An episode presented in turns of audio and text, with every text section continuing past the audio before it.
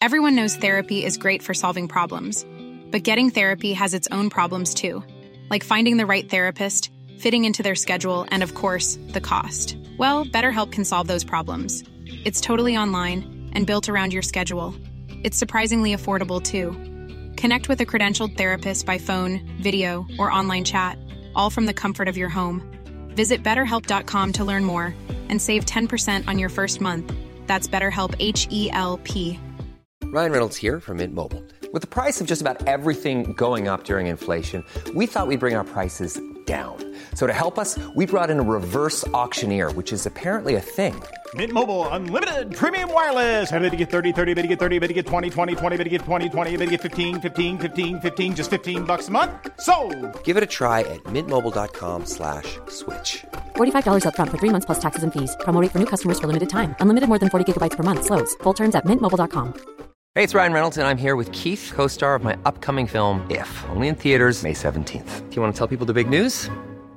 All right, I'll do it. Sign up now and you'll get unlimited for fifteen dollars a month and six months of Paramount Plus Essential Plan on us. Mint Mobile dot com slash switch. Upfront payment of forty-five dollars equivalent to fifteen dollars per month. Unlimited over forty gigabytes per month. Face lower speeds. Videos at four eighty p. Active Mint customers by five thirty-one twenty-four get six months of Paramount Plus Essential Plan. Auto renews after six months. Offer ends May thirty-first, twenty twenty-four. Separate Paramount Plus registration required. Terms and conditions apply if rated P G.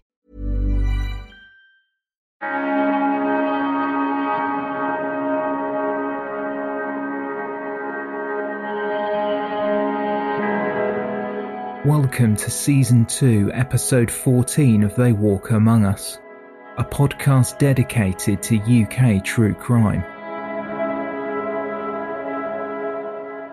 This is part two of a two-part story. Please listen to Season two, Episode thirteen for more details on this case. Listener caution is advised, as this episode contains adult themes and descriptions that some listeners may find distressing.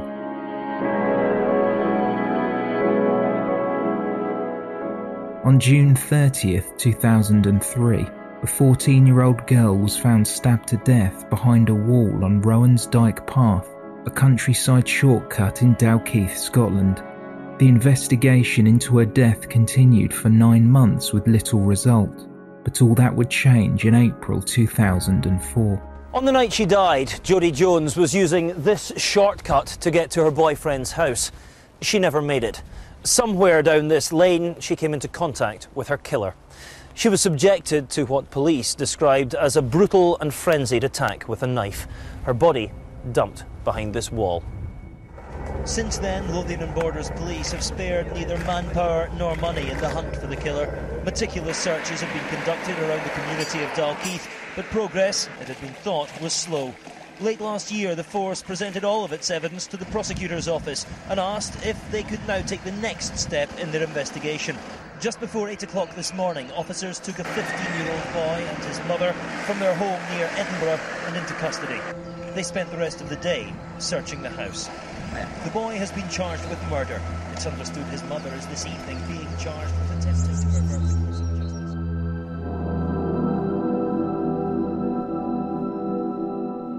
On the morning of April fourteenth, police officers arrived at the home of Luke Mitchell. Both Luke's mother, Corinne Mitchell, and his brother Shane were also arrested and charged with attempting to pervert the course of justice. Luke appeared the following day at Edinburgh Sheriff Court, but couldn't be identified by the press as he was a minor.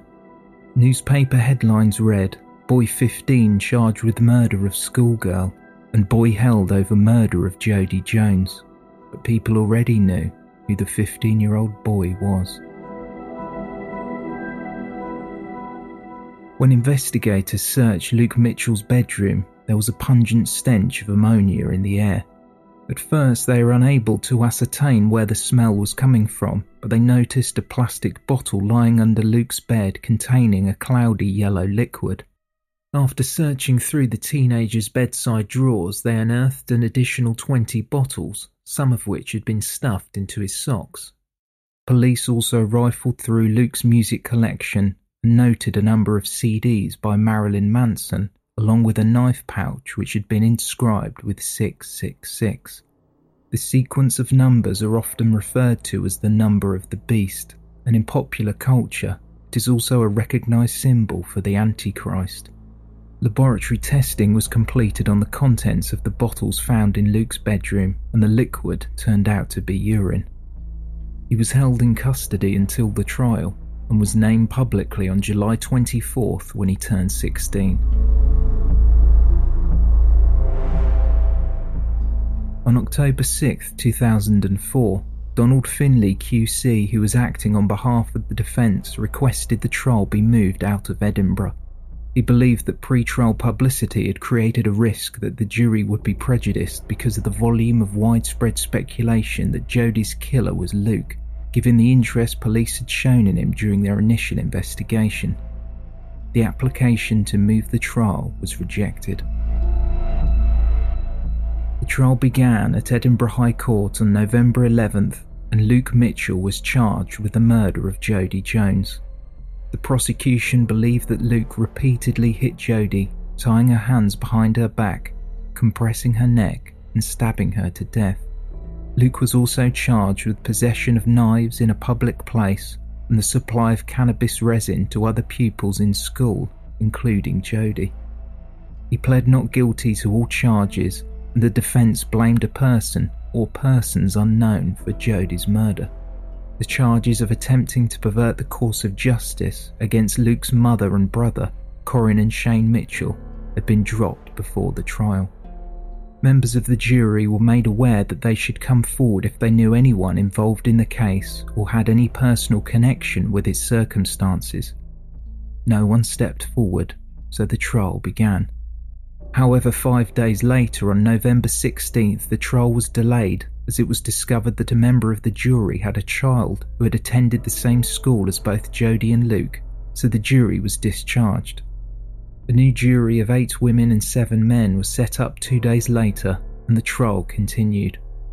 The judge, Lord Nimmo Smith, stressed the importance of being able to serve free from prejudice, stating, "It causes major problems if jurors have to be excused after the start of a major trial, as we have already seen this week." That day the jury was shown footage of Roan's Dyke Path and the woodland that surrounded it. Alan Turnbull Q C, acting on behalf of the prosecution, questioned Detective Constable Rory Hamilton during his presentation of video and photos of the scene of the crime. Detective Hamilton highlighted a tree located close to where Jodie's body was found, which had the initials J J and L M carved into the bark.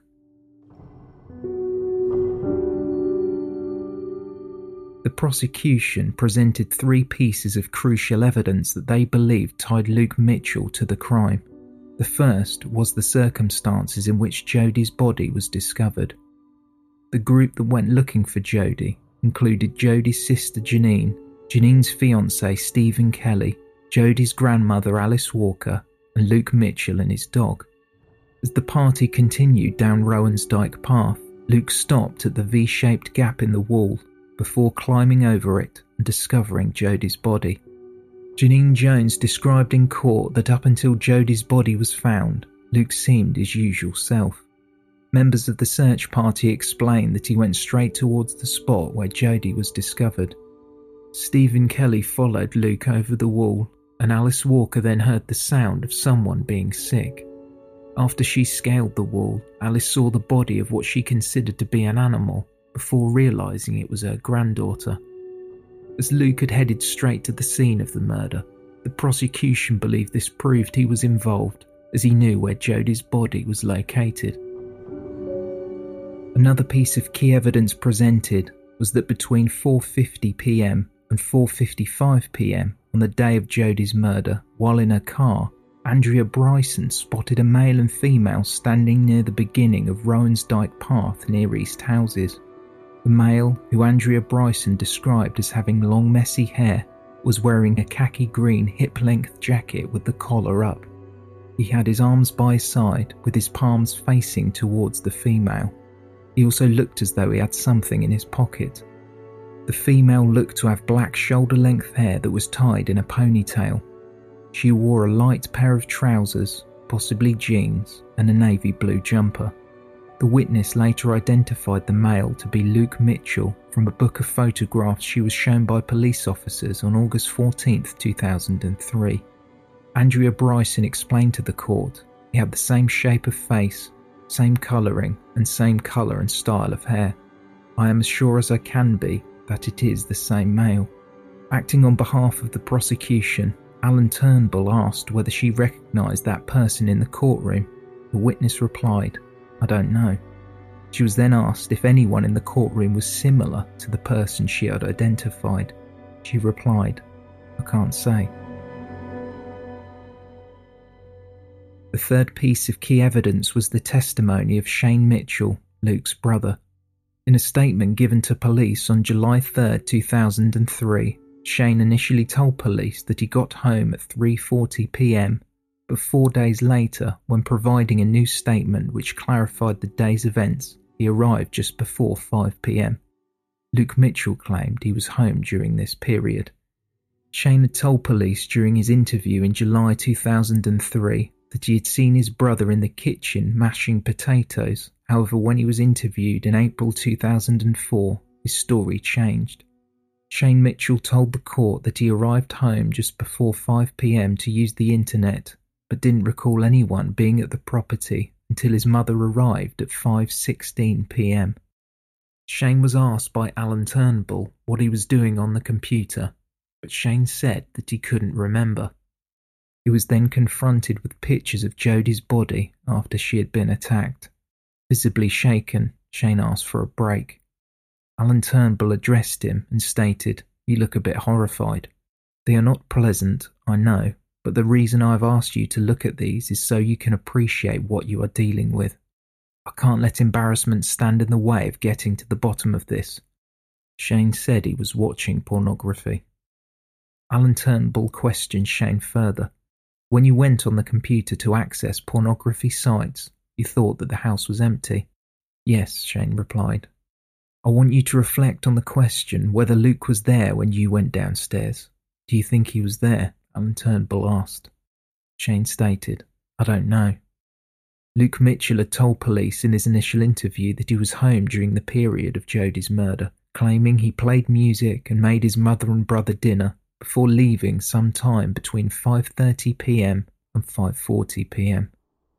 The prosecution didn't believe the crime was sexually motivated, and they presented a variety of circumstantial evidence that suggested Luke Mitchell was responsible. During the trial, cyclist Leonard Kelly told the jury that he was travelling along Roan's Dyke Path between five oh five p m and five twenty p m and heard what he thought was a strangling sort of sound coming from behind a wall near where Jodie was found. He told the court that he believed it was two boys fighting. Around the same time, John Ferris and Gordon Dickey, Jodie's cousins, stated they were travelling on the same path on a moped, even stopping briefly near the wall, however did not notice Leonard Kelly or hear any of the sounds he described.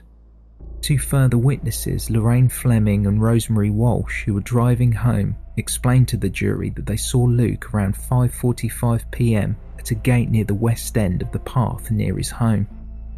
Describing the person they saw, who looked to be about seventeen years old, wearing dark clothing including a dark green jacket with his hair like Liam Gallagher. During the trial, Lorraine Fleming stated, he was facing me. As he came into view, I turned around and said to Rosemary, he looks as if he's been up to no good. It was just the way he was standing. He wasn't even looking as if he was waiting on anyone. You actually had to see him to know what I mean. He was watching the pavement, but as we were approaching, he actually flicked his hair back off his face, and that is when I realised it was a young boy. During the trial, reference was also made to the fact Luke Mitchell provided false statements regarding his cannabis use and the amount of contact he had with Kimberly Thompson during an interview in August two thousand three. Luke also provided contradicting statements during his initial interviews concerning his failure to raise the alarm when Jodie didn't show up after they had agreed to meet. The prosecution believed that Luke had owned a green jacket similar to the one he was said to have been wearing on the evening that Jodie was murdered. A police search of his home was conducted on July fourth, however no jacket matching that description was found. Investigating officers believed that this might have been disposed of using a log burner in Luke's back garden, which was thought to have been used between six thirty p m and seven thirty p m and later at ten p m on June thirtieth. Neighbours George Ramage and Nicholas Franklin told the court that there had been an unusual smell emanating from the garden around ten p m. George Ramage, whose home backs onto the Mitchell's property, recalled telling his wife that it was a strange time to be having a barbecue. Nicholas Franklin, a neighbour on the same street as the Mitchells, described seeing a brick-built log burner alight in the garden around ten p m and could hear voices, however could not confirm who the individuals were. His wife Patricia, who was also at the trial, said she became aware that the log burner was being used around six thirty p m and then later at ten p m. Further evidence was presented by the prosecution, implying that Luke's mother, Corinne Mitchell, was not a credible witness. The prosecution believed her relationship with her son was unhealthy, as she was indulging in inappropriate behaviour which undermined her alibi for Luke on the evening of June thirtieth, two thousand three. During October two thousand three, she had taken Luke to a tattoo parlour in which she verified that Luke was over the age of eighteen by using fake identification. The tattoo Luke chose was a skull with flames coming from it, after which Corinne Mitchell allegedly said, "That's really him." Corinne denied these allegations, however this claim was bolstered by witnesses from the tattoo parlour, along with fingerprints on the consent form. The evidence was admitted after a defence objection, but the jury was directed that this was only relevant to Corinne Mitchell's credibility.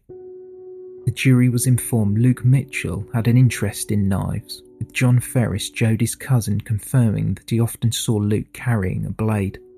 Witness Matthew Maraska, who had been the detachment commander of an Army Cadet Force platoon in Bonny Rig while Luke was in attendance, had also seen him with a lock knife. The knife was confiscated and returned to Luke after training had finished. Knives had been confiscated and destroyed in the past, however the Army Cadet Force had been informed by a police officer that this amounted to theft, so they had to be returned to their owners after training. During December two thousand three, Luke's mother purchased him a knife along with a pouch, and the following April, during a search of the Mitchell home, the pouch was discovered, but the knife was missing. The outside of the pouch was engraved with J J nineteen eighty-nine to two thousand three, which correlated to the years of Jodie's birth and death, along with the words, "The finest day that I ever had was when tomorrow never came," etched on the inside. The first part of the engraving was a reference to the Nirvana song "On a Plane." Luke had also written the same words on a card he had left for Jodie at the scene of her murder. The prosecution put forward more evidence that Luke exhibited erratic behaviour and enjoyed watching horror films and pornography. As part of their case against his character, evidence was submitted which proved that Luke had purchased a C D copy of Marilyn Manson's The Golden Age of Grotesque two days after Jodie's life had been taken. The album contained a D V D which included a short surrealist film called Doppelherz, in which two females are bound together in a leather garment and white hoods are placed over their heads. The jury was also shown several paintings by Marilyn Manson that illustrated the killing of actress Elizabeth Short in Hollywood in nineteen forty-seven. The musician had uploaded these to his website. Also known as the Black Dahlia, Elizabeth Short was cut in half, suffering other wounds to her face, breast and torso. The prosecution claimed this was an inspiration for Luke's actions. Luke's school notebooks were also presented to the jury and contained a number of satanic symbols which included the numbers six six six, references to Satan, and the words, "I have tasted the devil's green blood." When these notes were spotted while Luke was still at school, a concerned teacher offered Luke counselling, but he never showed up. The press reported that Luke would regularly stub cigarettes out on his hand, along with carving six six six onto his right forearm. Luke wrote a number of essays in which he questioned God's existence and that he was following Satan's teachings. An extract of one of the essays read, "People like you need satanic people like me to keep the balance. So what if I am a goth in a Catholic school? So what if I dress in baggy clothes? Just because I am more violent than others and cut myself, does that justify some pompous git of a teacher to refer me to a psychiatrist? Just because I have chosen to follow the teachings of Satan does not mean I need psychiatric help. As the trial progressed, pathologist Professor Anthony Busuttil told the court that there was a minimum of twelve superficial and deep cuts to Jodie's neck and that a hole had been cut into her windpipe. Alan Turnbull asked, would that sort of damage be fatal?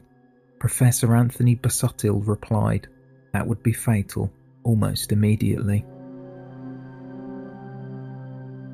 Luke Mitchell didn't give evidence during the trial. However, some of the details of his movements after Jodie's death and outline of his defence were positioned through the interviews he gave officers as both a witness and when he was interviewed under caution. Luke Mitchell firmly denied he had anything to do with the murder of Jodie Jones and said he was at home during the time of the attack. The defence heavily disputed the allegation that Luke knew where Jodie's body was located, as during Luke's police interviews he explained that he went past the gap in the wall only to retrace his steps after being alerted by his dog that something was behind it. Luke stated that he had seen Jodie at school during June thirtieth, two thousand three, but he had walked home when Jodie had taken the bus. Luke said he returned home around four p m and the pair began corresponding via text message twenty minutes later. The two agreed that Jodie would head to New Battle, however an exact time was not confirmed. A final text between the two was sent at four forty p m. Luke recalled that he listened to some music as he made dinner and his mother returned home around quarter past five. His brother Shane came downstairs to get his dinner and then went back up to his room. Luke claimed that he left the property between five thirty p m and five forty p m, around the same time he called Jodie's home and spoke to Alan Ovens, who confirmed Jodie had left. At precisely four fifty-four p m, Luke made a call to the talking clock. Luke apparently waited at the entrance of the estate on New Battle Road, moving between that point and closer to the west end of Roan's Dyke Path. He waited for forty-five minutes. Believing that Jodie was not coming out, either being held up or still being grounded, Luke wandered into New Battle Abbey, walking up and down the path before contacting a friend, David High, and making arrangements to meet him instead. Luke had been spotted by some fellow pupils around five forty-five p m sitting on a wall close to his home in New Battle. After spending some time at the Abbey, Luke went home, arriving between nine oh five p m and nine ten p m. He watched television until contact was made between him and Judith Jones, Jodie's mother, and they realised Jodie was missing. There was no D N A evidence that tied Luke to the crime scene. The defence strongly argued that Luke was at home during the time of Jodie's attack, and this was corroborated by his mother. During a lengthy cross-examination of John Ferris, Jodie's cousin, who had been on Roan's Dyke Path on the evening of June thirtieth, two thousand three, he admitted he had sold cannabis to Luke on multiple occasions, and Luke had in fact owed him money prior to Jodie's death. John Ferris couldn't explain why he had not gone to the police sooner when an appeal for him to come forward was initially issued, and when asked why he cut his hair short so soon after Jodie's murder, he told the court, "I do not like curly hair." The paintings of Elizabeth Short's murder in nineteen forty-seven by Marilyn Manson were publicly available on his website, though there was no evidence that Luke ever visited that site on his computer. Under cross-examination, a number of witnesses were alleged to have seen Luke during the night of Jodie's murder. However, the defence insisted that their memories of the events of June thirtieth were heavily influenced by the tabloids, as at the time of the investigation Luke was often mentioned in their pages. Lorraine Fleming, who spotted Luke on the evening of Jodie's murder, was asked by Donald Finlay that Luke was doing nothing more but standing against the gate. The witness agreed and admitted that he looked to be doing nothing wrong. She was then asked, he was doing nothing that was in any way wrong, menacing, threatening or distressing. Is that correct? Yes, the witness replied, but added, it just didn't look right. I'm sorry, but it didn't. Lorraine Fleming reported the sighting of a youth to police as soon as she heard that Jodie had been murdered, but was unaware at the time that it was Luke Mitchell. She saw a newspaper report which featured a photo of Luke, and she explained that it was the individual she had seen. Lorraine Fleming had told police that a photo of Luke in a paper published on August fifteenth reminded her of the youth she had spotted. Questioned further by Donald Finlay, she was informed that after an exhaustive search he found that no such paper existed and it was likely this wasn't Luke Mitchell.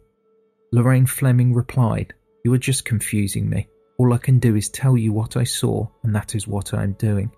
Donald Finlay responded, "Whatever the picture was, it could not have been Luke Mitchell."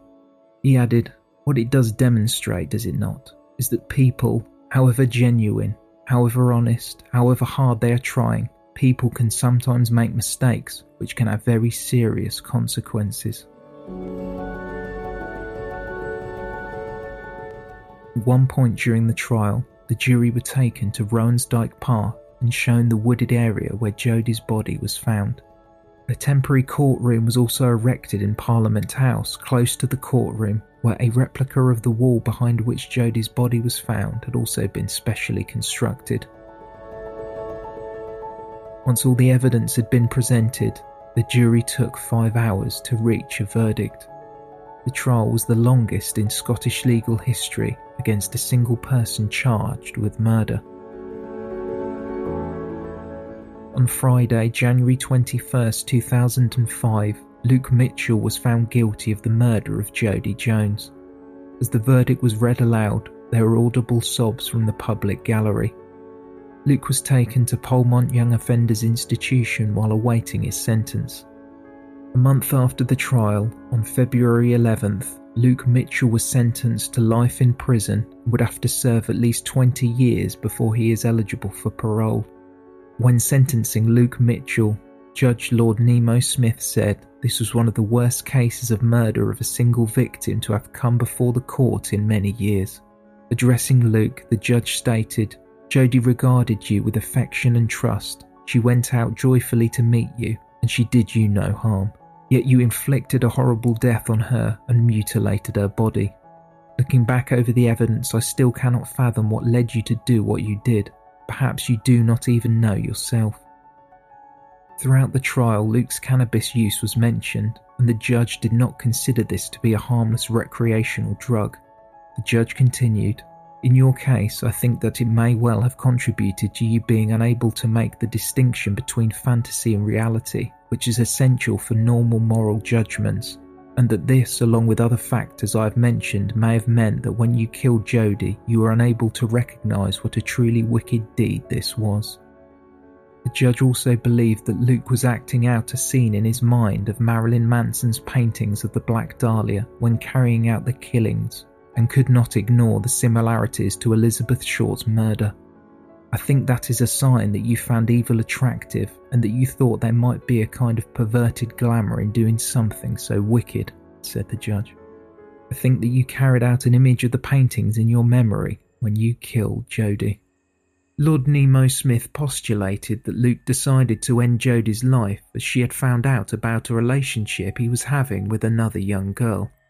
"I do not know how far in advance you decided to kill Jodie," said the judge. "A trigger for deciding to do it then may have been her discovery that you were also carrying on a relationship with Kimberly Thompson and had planned to see her on holiday." Lord Nimmo Smith added, "Your lack of emotion may account for the callous charade in which you pretended to help search for Jodie and inflicted on members of her family the pain of the discovery of her body." After Luke's sentencing, Donald Finlay Q C stated, "So long as that young man maintains to me that he did not kill Jodie, the fight to clear his name will go on." He explained, "It is my client's position that an injustice has been done and that the righting of that is for another occasion."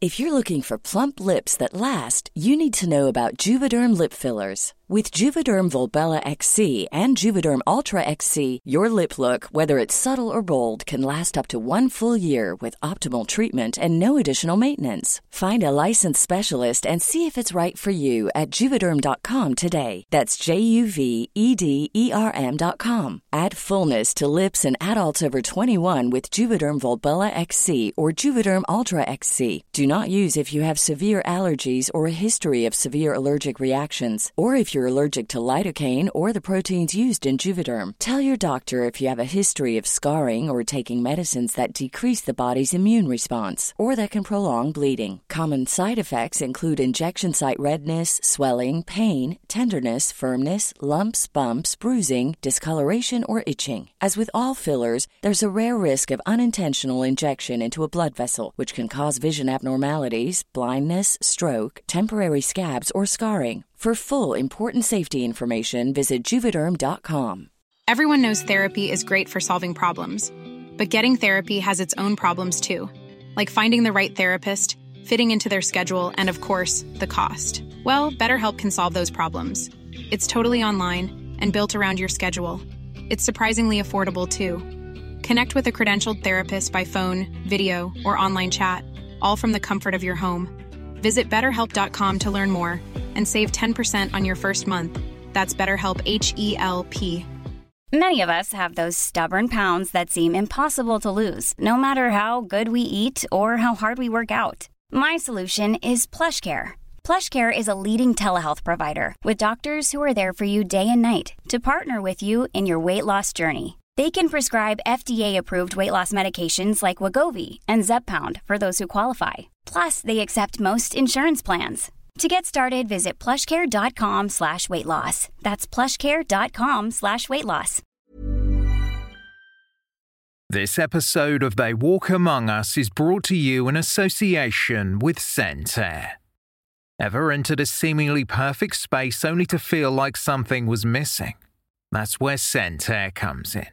With over three decades of experience, ScentAir leads the scent marketing industry, scenting resorts, retail outlets, event spaces and more, partnering with major brands like Westin Hotels and Snap Fitness. Chances are you've already encountered their fragrances firsthand, and now ScentAir is offering you a luxury fragrance experience in the comfort of your home. Visit scent air dot com to explore their online store and infuse your spaces with unforgettable scents. ScentAir diffusers are sleek and fill your space with vivid fragrance for up to three hundred hours. And the ScentAir app lets you schedule your fragrance and control your intensity right from your phone. What's more, all of ScentAir's more than sixty fragrances are phthalate-free, cruelty-free, safe for families and EcoVadis certified sustainable. Differentiate your space with scent. Try luxury home fragrance trusted by the pros by going to scent air dot com and using promo code AMONGUS for an extra twenty-five percent off your first order. That's promo code AMONGUS for an extra twenty-five percent off your first order at scent air dot com.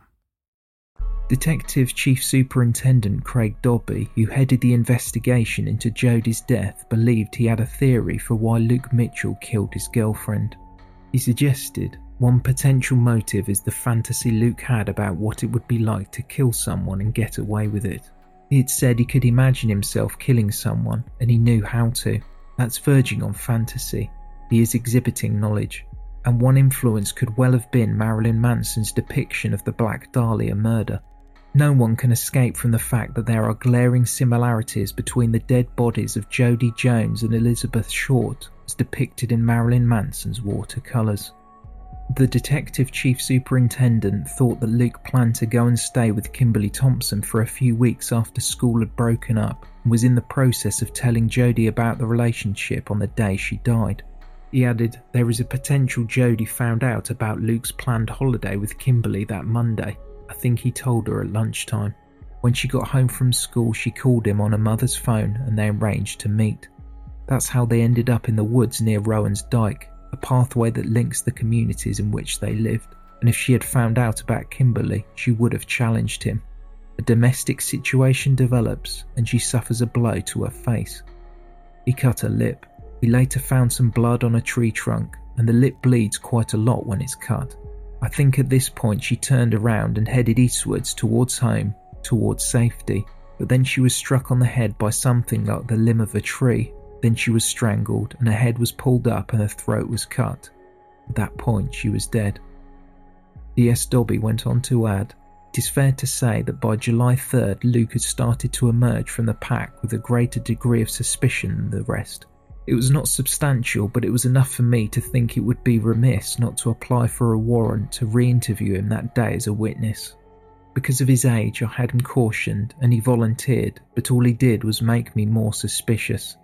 In the interview he was confident and very controlling. He displayed a high level of intelligence. By August fourteenth our focus was on Luke. He was interviewed again under caution. He was challenging.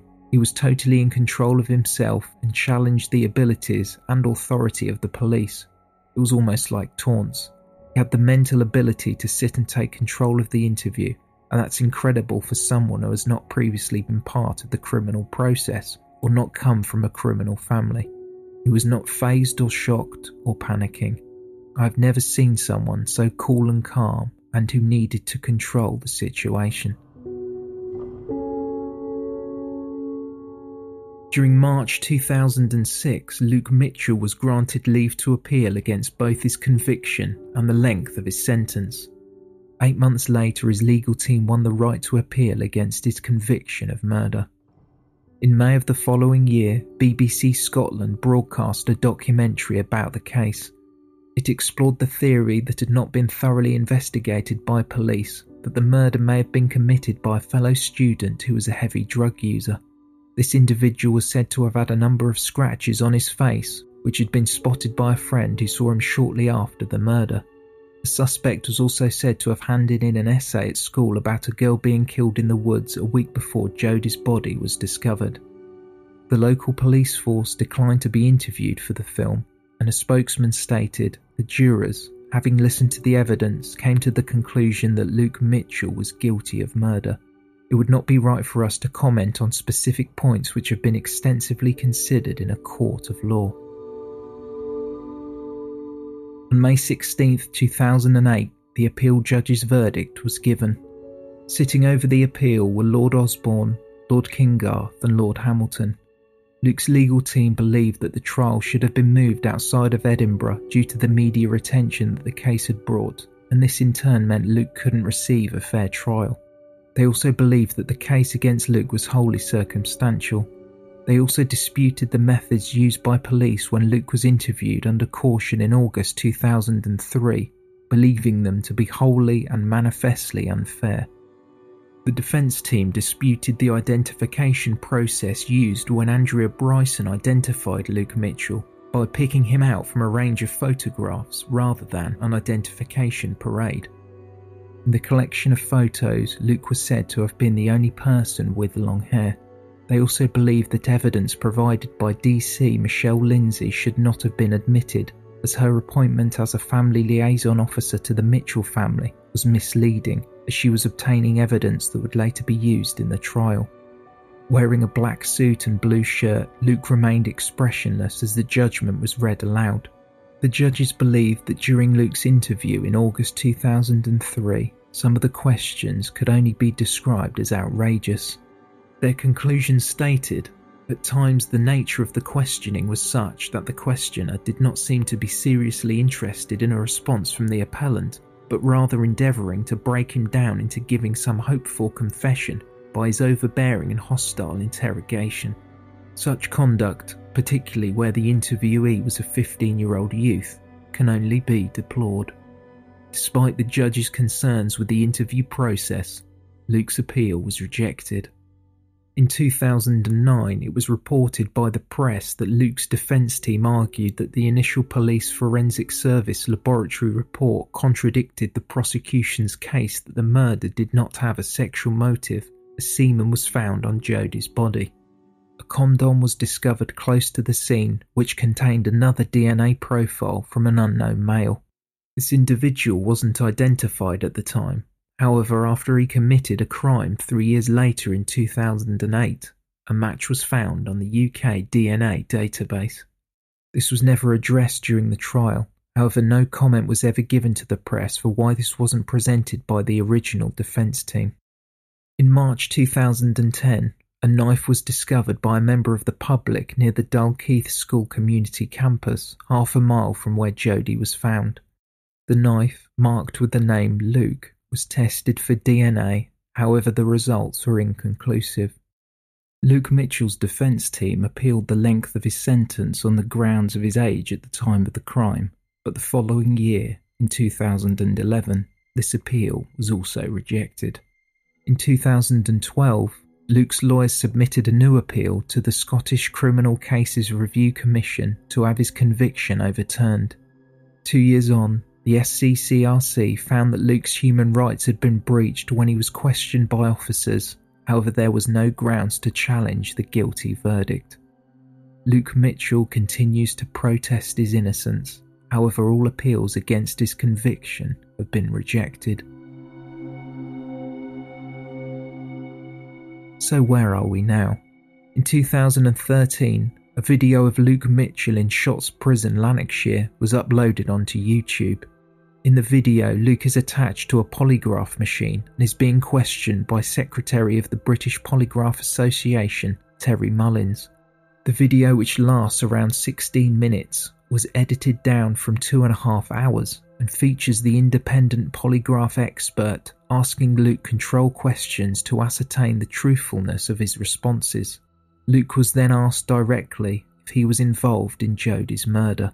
Were you present when Jodie was stabbed? No. Did you stab Jodie on the thirtieth of June two thousand three? No. Did you know for certain where Jodie's body would be found? No. Filmed on April twenty-fifth, two thousand twelve, Terry Mullins believed, based on the results, that Luke wasn't lying. The Scottish Prison Service allowed the video to be released, however it did not give explicit permission for it to be uploaded to YouTube. Luke and his campaigners hoped by posting the footage it would raise awareness that he wasn't involved in Jodie's death. Luke's mother Corinne spoke to the press after the video was uploaded. Some police forces are using lie detectors for sex offenders to see if they're safe enough to go back into community. So if they feel they're safe enough for them, then it should go the whole board. Luke's a miscarriage of justice. He's lost nearly nine years of his life. Because he's innocent. The jury, by their verdict, didn't believe you when you gave your evidence. No, they didn't. Um, wh- why should people believe you now? Because I've done the lie detector test as well. Corinne was interviewed by a number of newspapers and went on to state, Luke says he never had anything to hide. Luke told me he believes the test is a crucial indication of his innocence to go along with other issues, such as a lack of forensic evidence linking him to the crime. Under Scottish law, the results of a polygraph test cannot be used as evidence in a court of law. In October two thousand seventeen, both the Mail Online and Daily Record reported that Glasgow's Miscarriages of Justice organisation had confirmed it is helping Luke's campaigners compile a new report to the Scottish Criminal Cases Review Commission. The charity concluded flaws in the police investigation led to a miscarriage of justice, while others, who believe Luke Mitchell was responsible for Jodie Jones's murder, feel that justice has been served and the matter should be closed once and for all.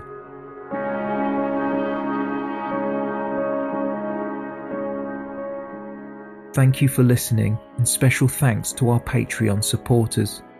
For more information, please visit they walk among us podcast dot com. If you would like to support the podcast and receive early access to ad-free episodes, head to patreon.com forward slash They Walk Among Us.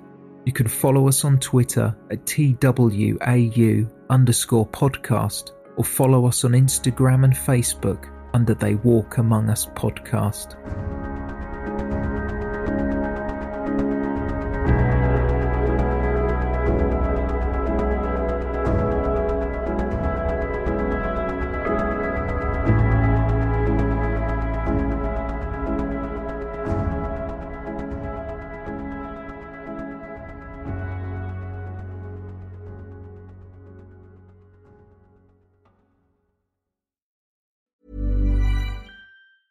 Planning for your next trip? Elevate your travel style with Quince. Quince has all the jet-setting essentials you'll want for your next getaway, like European linen, premium luggage options, buttery soft Italian leather bags, and so much more. And is all priced at fifty to eighty percent less than similar brands. Plus, Quince only works with factories that use safe and ethical manufacturing practices. Pack your bags with high-quality essentials you'll be wearing for vacations to come with Quince. Go to quince.com slash pack for free shipping and three sixty-five day returns. Imagine the softest sheets you've ever felt. Now imagine them getting even softer over time. That's what you'll feel with Bowl and Branch's organic cotton sheets. In a recent customer survey, ninety-six percent replied that Bowl and Branch sheets get softer with every wash. Start getting your best night's sleep in these sheets that get softer and softer for years to come. Try their sheets with a thirty night guarantee. Plus, get fifteen percent off your first order at bowl and branch dot com. Code BUTTERY. Exclusions apply. See site for details.